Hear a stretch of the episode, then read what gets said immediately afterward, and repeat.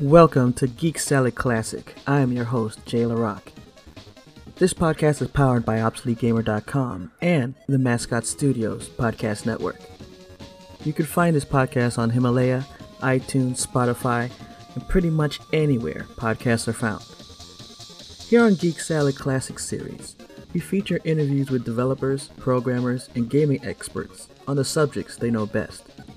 Now, as you will see, some of the questions and answers are dated because maybe the game was in pre release and sometimes it was even at the beginning of its crowdfunding stage.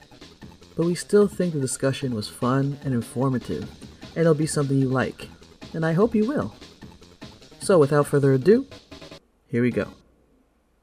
All right, so I'm I'm always fascinated when someone makes a move from like one career to another, especially in the case where someone's doing something like let's say they're a lawyer. I've heard of a case where someone was a lawyer and then they went and they decided to do production or something like that where it's like it's harder and the pay is less but you find out it's because the person had a passion for it. So it's really interesting when someone makes that change and today we're happy to have anthony gowland joining us from edinburgh from the uk that's really awesome because i love talking to people from other locations outside the us just so it can expand my knowledge. I just want to say thanks for coming on and talking with us. No always man. Uh, thanks for having me. It's good to be here so I'm curious about that. I mean, I want to talk about your game uh, binaries and things like that, but can you just tell us? I mean, working like with Rockstar, Activision, working on AAA titles, can you just tell us about making that move to Ant Workshop? You know, doing indie and doing stuff like that, because everyone's talking about, oh man, I want to make it big time, and then you know you were up there and you said, hey, you know, I want to do my own stuff, even if it's going to be smaller, harder at first. Yeah, man. So I started out in the games industry, um, actually in like a, a, smaller company. It was uh, a company called Particle Systems that made uh, games for PC. They made a game called iWar, um, which is like a sort of space shooter uh, back, like way before the whole kind of space shooter revival thing now. Um, and that was maybe a company of maybe 30, 40 people, something like that and that's really where I got started. Um, and I moved into Rockstar from there, and I was based in uh, Rockstar's handheld development studio, Rockstar Leeds. And again, it was a relatively small team. It was maybe I think that was maybe 50 people that we had there, um, and we had we were building uh, Liberty City Stories, Vice City Stories on the PlayStation Plus. Uh, then we made Chinatown Wars on the Nintendo DS, um, and it it was still quite um, compact teams working on these things, and if you had like a lot of creative control over what was going into the game and how you were making it. Um, and then I moved from there in Rockstar. I moved and I did some work on uh, Red Dead Redemption, and then from there onto Grand Theft Auto Five. And that's the point where moving away from like the handheld things into the big console games, you're starting to get really, really big teams. Like I'm not sure how many people we had on Red Dead or GTA 5, but like these are kind of like big 200 man plus teams across multiple continents all working on these things. Um, and that's the point where you start to feel like you're you you've not got quite as much control over kind of the bigger picture of things. Um, in Activision, again, so when I started working at Activision, we were doing uh, mobile, but we were working on Call of Duty for mobile. We worked on the Call of Duty Strike Team on uh, iOS and Android. And these are, it was relatively small teams, but Call of Duty's got so much weight behind it and so much history, and there are a lot of people involved in that franchise already. Um, you feel like you don't necessarily have as much control over it, and really, kind of my whole background in games has always been I got into games through modding, through making my own Half Life maps, through making my own Counter Strike maps.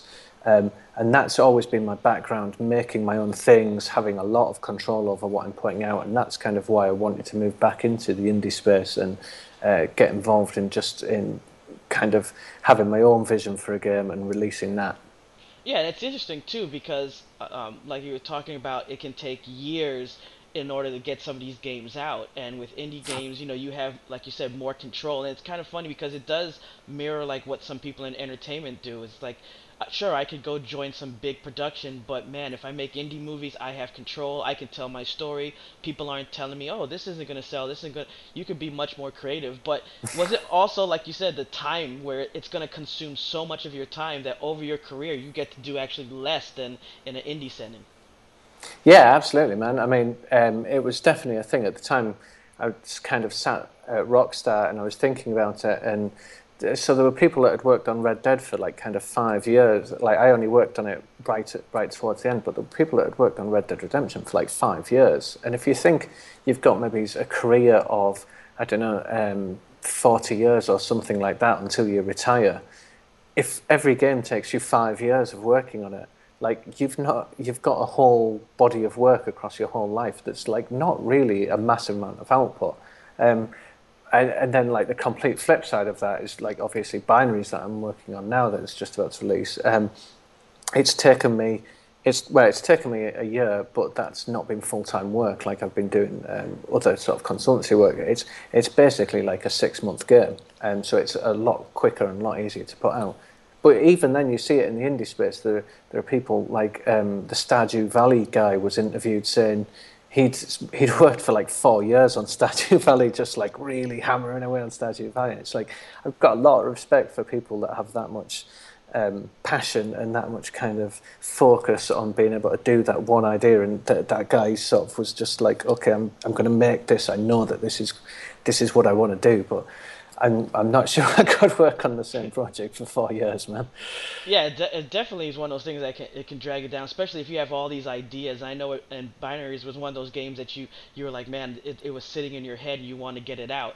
Um, before we go into that, though, I wanted to ask you. I, you know, I read about how you know you grew up with gaming, and like one of your first systems was like the VIC 20. Can you tell us about you know that history, like growing up with those classic games that you know real retro gamers know about?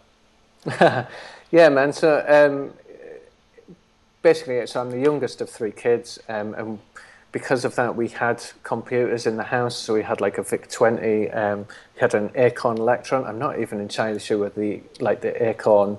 BBC microcomputer stuff ever made it across to the states. Whether many of your viewers will actually know about them that much, but um, so yeah, like VIC 20, Acorn Electron, that kind of stuff. Like um, there's an amazing game called Repton that was um, like a Boulder Dash clone kind of thing on the um, Electron, and that um, that game had a, a, map editor built into it, so you could make your own stages in it and and play them. And like, so this is so far before the internet. Like, you, you had no way of sharing these with anyone, but the, it was that kind of. I think that was what really sparked the fascination with making my own things. There was doing that, and then um, at the time, like you'd get you buy a magazine about like a computer magazine, but you didn't have like a demo disc on the front or anything like that. It has a listing inside it of like uh, the uh, ba- like the computer instructions of what you've got to type in to make this game, and it's yeah. like so you're sat there typing away and like writing this stuff, and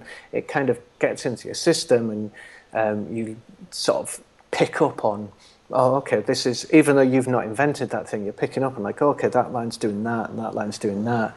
And that's, it kind of builds into this interest and this involvement in, in doing things. And I like, I think I see it today in kids today when they're playing stuff like Minecraft and like they're actually the creative side of it, like they're building these things, and it's sparking off that interest of like, okay, I'm I'm doing this, and how do I like, how do I build more than this, and how do I, if I wanted to do this other thing, how do I do that? And it's cool, man. I like I really, what's going on with like engines um, being available today, it's it's really good stuff yeah, and then you moved on, uh, like after going to university, and then you're starting with your new jobs. You're like working at places like Compaq and stuff, and that's where you started doing like the maps you were talking about, the Quake, yeah. Quake map, Counter Strike maps. It's really awesome because I remember playing that uh, back in the day. I remember also Duke Nukem. People would make those maps and upload oh, them like yeah. on AOL or something, and you're like, oh man, you. It's like you had unlimited games because people would create some awesome maps. I actually got into making original StarCraft maps, and then seeing how many games, and even now today on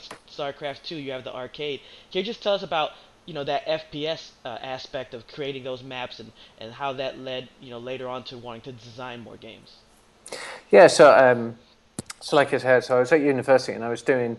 Um, at the time when I went to university, there weren't uh, specific games courses, so there wasn't things like Full Sail like you've got in the States there, and we've got uh, up here in uh, Scotland. Um, so I was doing just like a normal computer science course, um, and part of my uh, degree had me uh, uh, with a work placement in Compaq.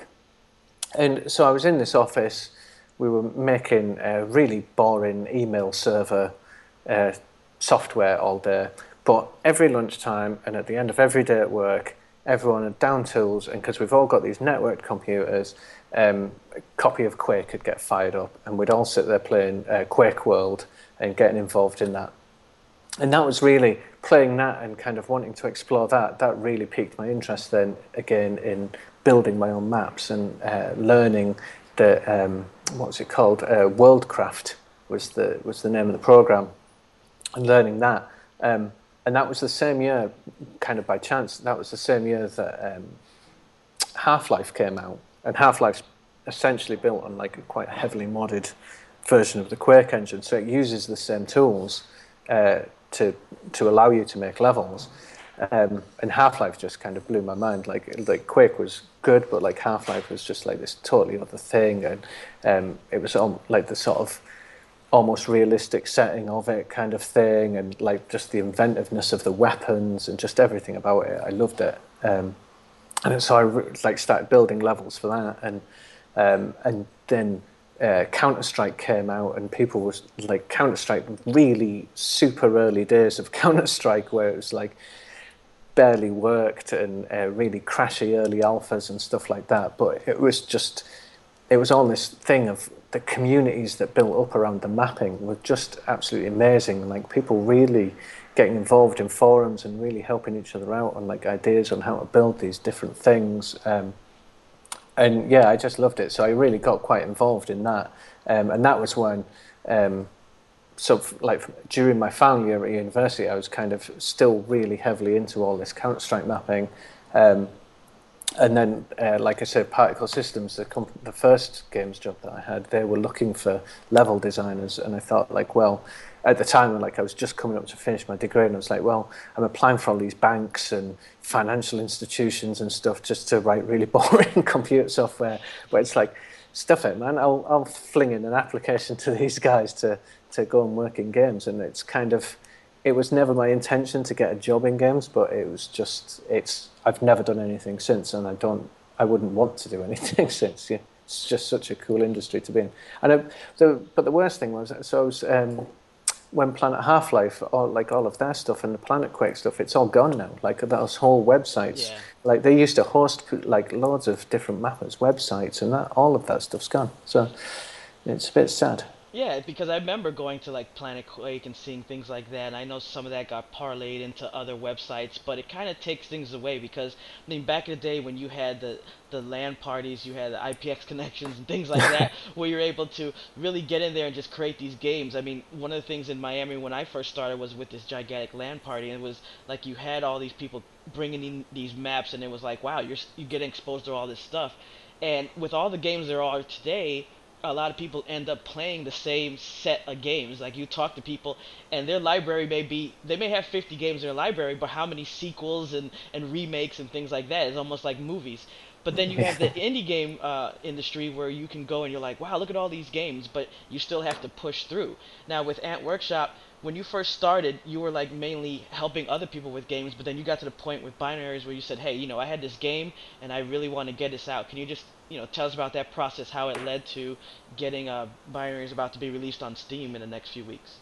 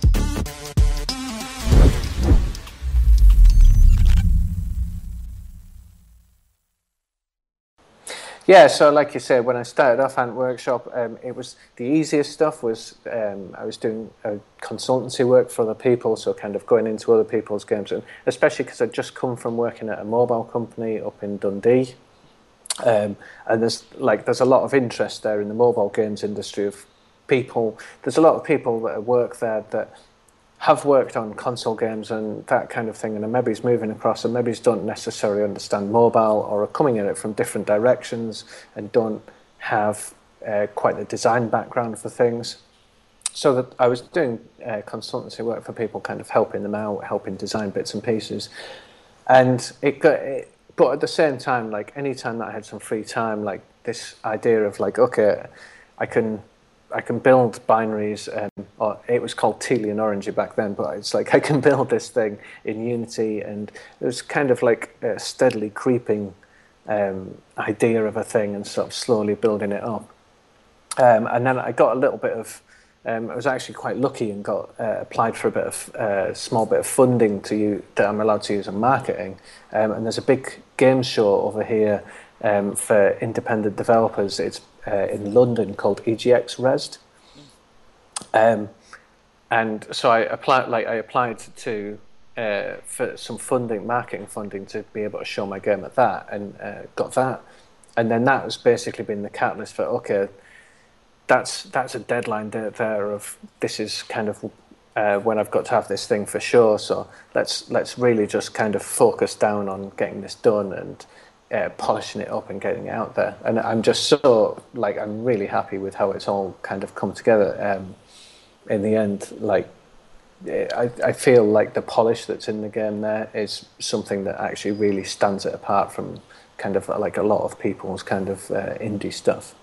Yeah, can you talk a little bit about the gameplay? Because it's really interesting how it's like a, you have to concentrate. It's a puzzle type game, and it's one of those things where you've seen lots of puzzle games, but when someone has the opportunity to take it and change, like how it works, like like you like you said, controlling the two different uh, spears at the same time, and some can go over some terrain, some can't. It's it brings more interesting aspects to a genre of games that you know people may be used to, but they're like, wow, this is different. Can you just tell us a little bit about the gameplay uh, experience that people have when they get a chance to play it? Yeah, sure. So the the idea with binaries then is like you say, you've got two characters that you're controlling at exactly the same time with exactly the same set of controls. So when you press right, both characters move right. When you jump, they both try and jump. Um, and then laid on top of that, there are these levels. So uh, one of the characters is blue, one of the characters is orange, and every every item in the level is either blue or orange, and they interact they'll only interact with things of their own colour. So um, an orange spike is deadly to the orange ball, but the blue guy is completely immune to that.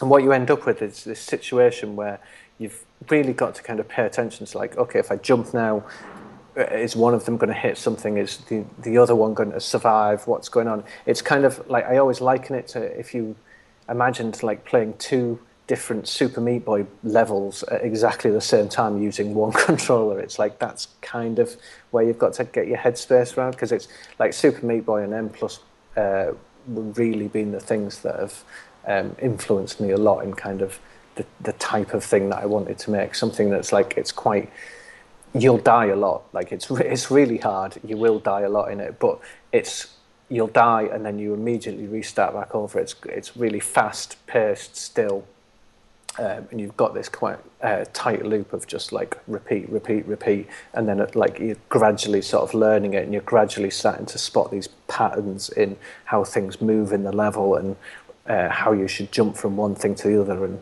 how to kind of get around the different levels in it. Yeah, and so as far as what you, I mean, it's 101 levels, so that's a lot uh, as well. And then you also have the different. If you want even a harder challenge, wow! I mean, it's already sounds like it's difficult, but you want more. Then you can go against the clock, your own uh, times, and things like that. So I mean, something where it has not only a long beginning just for how many levels and stuff you get, but then it has more challenge if you say, "Hey, I did this really well. Oh, really? Now beat this time." Yeah, exactly. So the whole thing has got uh, time rankings on every level. So it's like you can take it really slow, you can take it really carefully, and you can complete a level. But if it takes you five minutes to complete a level, the game will just be like, whatever, man. That's that's nothing. You can complete this level in this level can be completed in ten seconds or something like that. And that's the point where you turn around and go, what? How do you do that? Like some of the times, I promise you, every time that's in the game, you can complete it because every time I have completed, like I've passed it. But some of the times, like even I've set times and then I've kind of gone back to them a week later and kind of forgotten the, the trick or forgotten the route of how I got through a particular level. And I look at it and go, you can't do this level in 10 seconds. I, I, surely haven't managed to do this level in 10 seconds. But at the same time, so the, the whole game, um, originally when I made it, it was it had a linear progression. So it's like you finish one level, you go straight on to the next level, bam, bam, bam, bam, bam. what I was finding was people were finding like the difficulty curve on it um, really tricky because some people find some bits of it hard, some people find other bits of it hard. So it's uh, depending on what the challenge in a particular level was, people were getting stuck in totally different places. Um, and then it occurred to me to build. Actually, the game's got like this uh, sort of free-form map in it. So when you finish a level, uh, the game unlocks the other levels that surround it and then it's like, okay, so you've finished that level, and maybe now you've got a choice of three other levels to go to. So you try that one, and you hammer away at that one, and you get kind of getting stuck in it. You can't do it. So it's like, okay, I can back out of that, and I've still got two other levels there to try. So it's like I can play one of these other levels instead, and make some progress in one of those levels, finish that one, and you can you basically end up winding your own way around the map, um, and have so many other levels kind of available to you to try. But like when people play it, they never really feel like completely stuck because you've always kind of got this option of okay, I'll just back out of the map, pick a totally different level, kind of reset myself, sat myself down, and kind of learn a different challenge on it. Now I was reading that how it said that originally, like the name Tealy and Orangey, it's like you had to change it to binaries because binary sounds cooler, and you didn't like that. I don't know. I think both could have worked. I mean, I, I think that both would have been uh, either sweet. I mean, binaries is cool, but I don't know. Tealy and Orangey could have worked as well, right? Yeah. Uh, so the, the, the kind of the uh, with Tealy and Orangey, people always said to me like, oh, when they saw the name, it made them think of like a kind of '90s platform game, like Banjo Kazooie or something like that. Like, right, yeah. I always think like two two characters with big uh, sort of big eyes on them, kind of thing. Um, so yeah, and then so the other thing was as well, people kind of always got the the the order of it mixed up. So like I'll still I'll get people that know the original name that say to me like, "Oh, you man, that, that binary's name isn't as good. You should have kept that orange and teal name." And it's like it wasn't called orange. You you can't get the name right. If you can't get the name right, you're kind of proving my point that the name wasn't right. That's true, and it is about marketing, getting getting the name out there. So it's important. So I see it works like that. So as far as Steam, uh, people will be able to get it uh, early April, April fourth, I believe, right? That's right. Yeah. So it's released on Steam for. Um, piece for Windows and Mac on Steam on April the 4th. Um, it's coming to PlayStation 4 and Xbox One later in the year.